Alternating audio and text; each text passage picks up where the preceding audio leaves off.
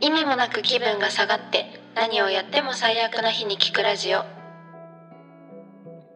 えーっと今回はですねみーすけの去年の下げみ体験について話していただこうかなと思います。はいまあ、去年は数ヶ月間うんなんか人生で一番の詐欺みを体験されたということ でぜひそのエピソードを伺いたいなとこれ実は、えっとうんリニューアルする前の私たちのもう一個の、あのー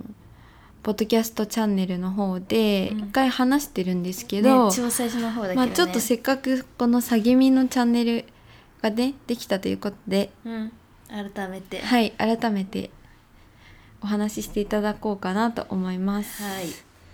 じゃあまずうんまあきっかけというか、うんどうしてそうそうこう鬱ではないと思うけど、うんもうズーンってなってたわけでしょそうもうやばかったなんか私その時かなえと2人で住んでたんだよねうんでえっとちょうど去年じゃないかもう一昨年か一昨年一の昨年だうわ2019年ですそう2019年の5月まで私一人でフィリピンのマニラっていう都市に住んでてで5月に日本に帰ってきてえっとねその後1ヶ月ぐらいは多分ね元気にやってたと思うんだけどうんなんかある時すごいなんかズンってもう影がさうんなんか自分の上を通るみたいな感覚になってもうそっから全然何も楽しくなくって、うんなんか楽しい心を誰かに盗まれたのかなって思うぐらいもうなんかね全く明るい気持ちになれない期間が続いたんだよね。うんうん1年は続かなかったと思うけどまあその中でもアップダウンはあったにしろ11月とかまでかなずーっともうなんかまあ鬱だったのかわかんないけど本当に暗闇の時期って感じだったんだよねう、んだからきっかけはあったのかなかったのかもよくわかんないけどなんかあれって感じでうんもう落ちてしまったんだよね。うんその時は、うん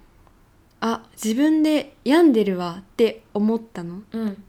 思った思っ最初は思いたくなかったけど、うんうんうんなんかさ私結構海外ドラマにすごい影響されるから、うんネットフリックスのなんかこうガールパワー的なドラマとか映画を超見て、うん気分をすごい上げようとしてたわけ、うんうんうん私はもうこういう強い女の子なんだからみたいな、うんでもだんだんそれが効かなくなってくるわけよ、うんうんもうなんか、まあ、前回も話したけどこう麻酔的なのがだんだん効かなくなってきちゃってう、んもうどんどんどんどん下がってきちゃうみたいなうんうんうんうんうんうん感じなんだっけ質問 えっ、とそうえその時はうん自分で、あそうそうだから病んでそうるって最初は認めたくなかったけど、うん次第になんかちょっとやばいかもって思ってきたって感じううんうんんうんなるほどねうん、そういう時ってさもうなんだろう自分でなんかしようっていう気分にはさ、うんなれないえ無理無理無理なんかねそれこそさ最初は私結構自分でいろいろやってきたじゃんそれまで、だからその勢いが本当に取り戻したくって自分でほらあの蕎麦屋をジュース屋に変えてみようとしたり さなんかななんかいろいろやったんだけど、でももう気持ちが追いつかないと無理じゃん何,、何やるにもそうだねそうだからあ無理だってなって、うん一番やばかった時はもう布団から起き上がれなくって、もう起きてる時間が長いとさそうの分んしんどいわけじゃ、うんんだから 起きてる時間をほんと超短くできるだけ短くしようと思って、うん昼過ぎぐらいに起きて夕方にもう寝るみたいな、 もう一生この世にいたくないみたいな感じでう寝てた、うん、寝てたけどなんか寝ててもさもうしんどいわけよ、そうだねそうだって起きなきゃいけないわけだしうんいつかは、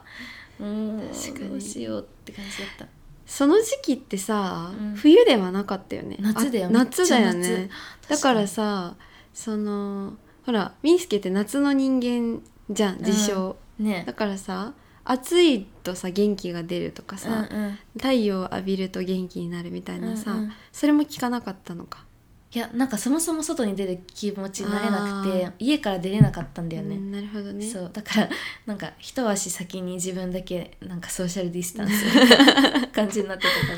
えーその期間ってら、うん、何ヶ月とか、半年とか、でもそんなにななかったよね半そ年うもだねなくない、なんかこう完全に立ち直ったっていうか、うんうん完全に元に戻っ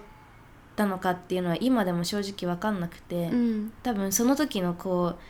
下がった気持ちを引きずってるところもあるかもしれないけど、うんなんか逆に今それでいいやって思ってるから、こうやってさう、んおちょっとずつ表にうんうんうん出ることができてるけど、そうだね完全にうちにこもってた時間は多うん分半年とかだったのかな。なるほどね、うん、なんかその期間にさうん、一番なんかまあ例えばそのドラマとかはさ、うん次第に聞かなくなってきたうん、って言ってたけど、うん逆に一番なんかうーんまあまだこれがあってよかったみたいなものとかさ、うん、その期間に。そうそうそうそうまあ何かしらするわけじゃん毎日どんなに寝てようがちょっとしか起きてなかろううが、んうんうん、例えばこれをたとりあえずご飯はこれを食べたとかさ、うんうんうんなんかそういうなんだろ気気休め的な、う,、うんうんうん気休めって言ったらめっちゃ失礼だけ どさ中野で描いたじゃんあの時そっかそれは一人じゃなくて本当に良かったなあーそうだねと思う物理的に一人じゃないってことかそうそうそうあーでかなでも結構ほら私その起きてる時間は、うんもうひたすら自分と向き合う時間だったから、うんうんうんいろんな、まあ、本も読んだしなんかノートに書くみたいなやつもやってみたし、自分を本当に分析しまくってうんうん私はこういう面があるなとかいうのをもう写真でなコラージュみたいにしてまとめたりとかして、うんうんそれを奏が仕事から帰ってくるとうん発表し て、奏がそれに対してコメントをするみたいなそれが毎日毎日あったわけじゃん、うんそれはすごいねなんか良かったなと思う、うんまああれだよね多分その話し相手がうんどんなに病んでようと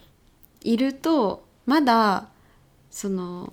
なんていうの人間的なさ、うん性質は失われないうんというか、まだ正気でいられるというかそうなんかさ友達とかも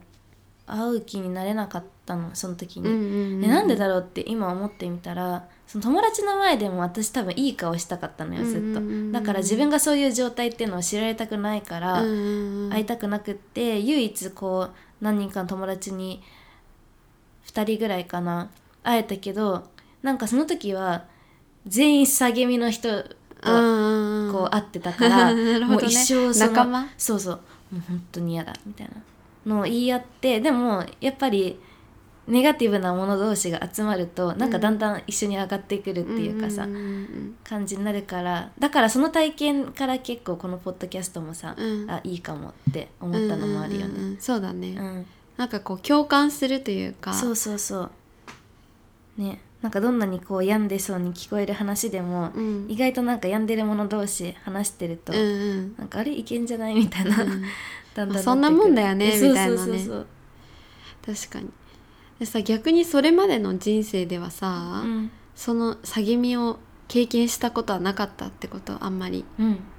あのねなかったそこまで落ちたことはなくって、うんでも今思ってみたらそのなんかさ下がることができるって、うん自分のそのネガティブな面をちゃんと見てるからこそうん下がれるわけじゃん、うんでもそれを今まで多分ずっと無視してたから、うんハイの状態に無理やりしようとして、ネガティブなところを見ないようにしてずっとこう箱の中に入れてたみたいな、うんで抑え込んでたからだったと思うんだよね、うんそれがすごいバーって出てきちゃったのが本当に2年前うんの話でだから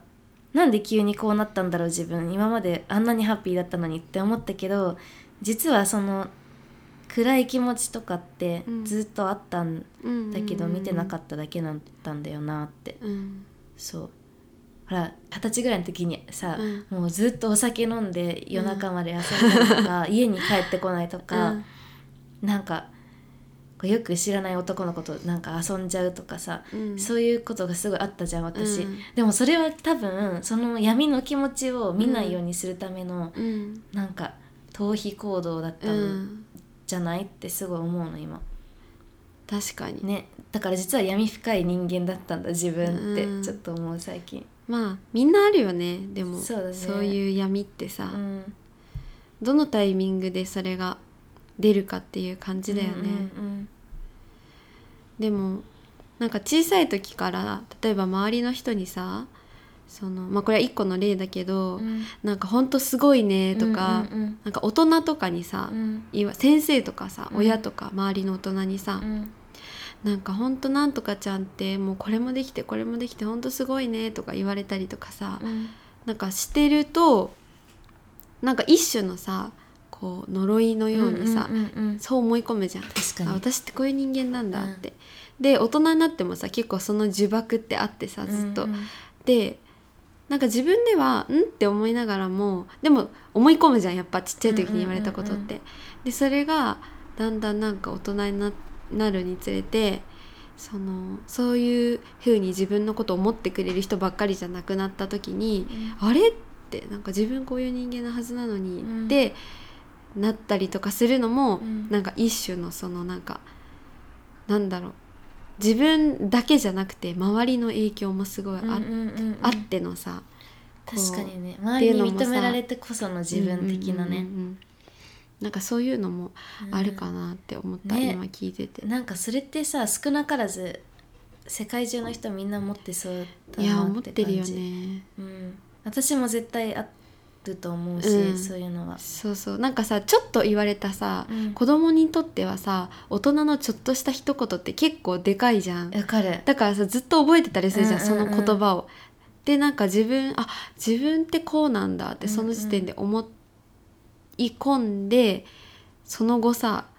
そのすなんか10代後半から20代をさうんこう生きていくとさ、うんなんかそこで結構人格が形成されるからさ、うんなんかその通りになんなきゃみたういんな、ね思ったりとかするけど実際その人のことなんてその人以外誰もわからないからそさうだよねそうもちろんその周りの人もさ悪気なんてないじゃん、うん良かれと思ったさ、ねとか何も考えてない言葉じゃ人の方そうそうがそう多いもんねえでもなんかまだありそうだよねミスケの叫びの話ね多分喋ってたらもっともっとあると思うう、んじゃあとりあえず1回目ということで、はいじゃあ今日の ラッキ ーラッキーアクラショッンキーアクション、えー牛年になったから牛柄の和菓子を買って食べましょうそうなん の買ったじゃんこの 間牛柄じゃなくない牛の絵が描いてあるあやつなんか和菓子ってさ地味に1個200円ぐらいしてさうんちょっといい値段だけど、1個だけ自分のために買ってうんうんうん食べましょ美味しかったよねね私金箔付きだったう私なんかピンクのあんこ入ってたでは今日はこんな感じで明日からも頑張らずに行きましょうバイバーイ with me by my side. 自分の心に120%正直に生きる私たち姉妹が人生を切り開いていく様子をリアルタイムでアップデートしそこでの気づきをシェアしています宇宙人姉妹のラジオ毎週土曜日お聞き逃しなく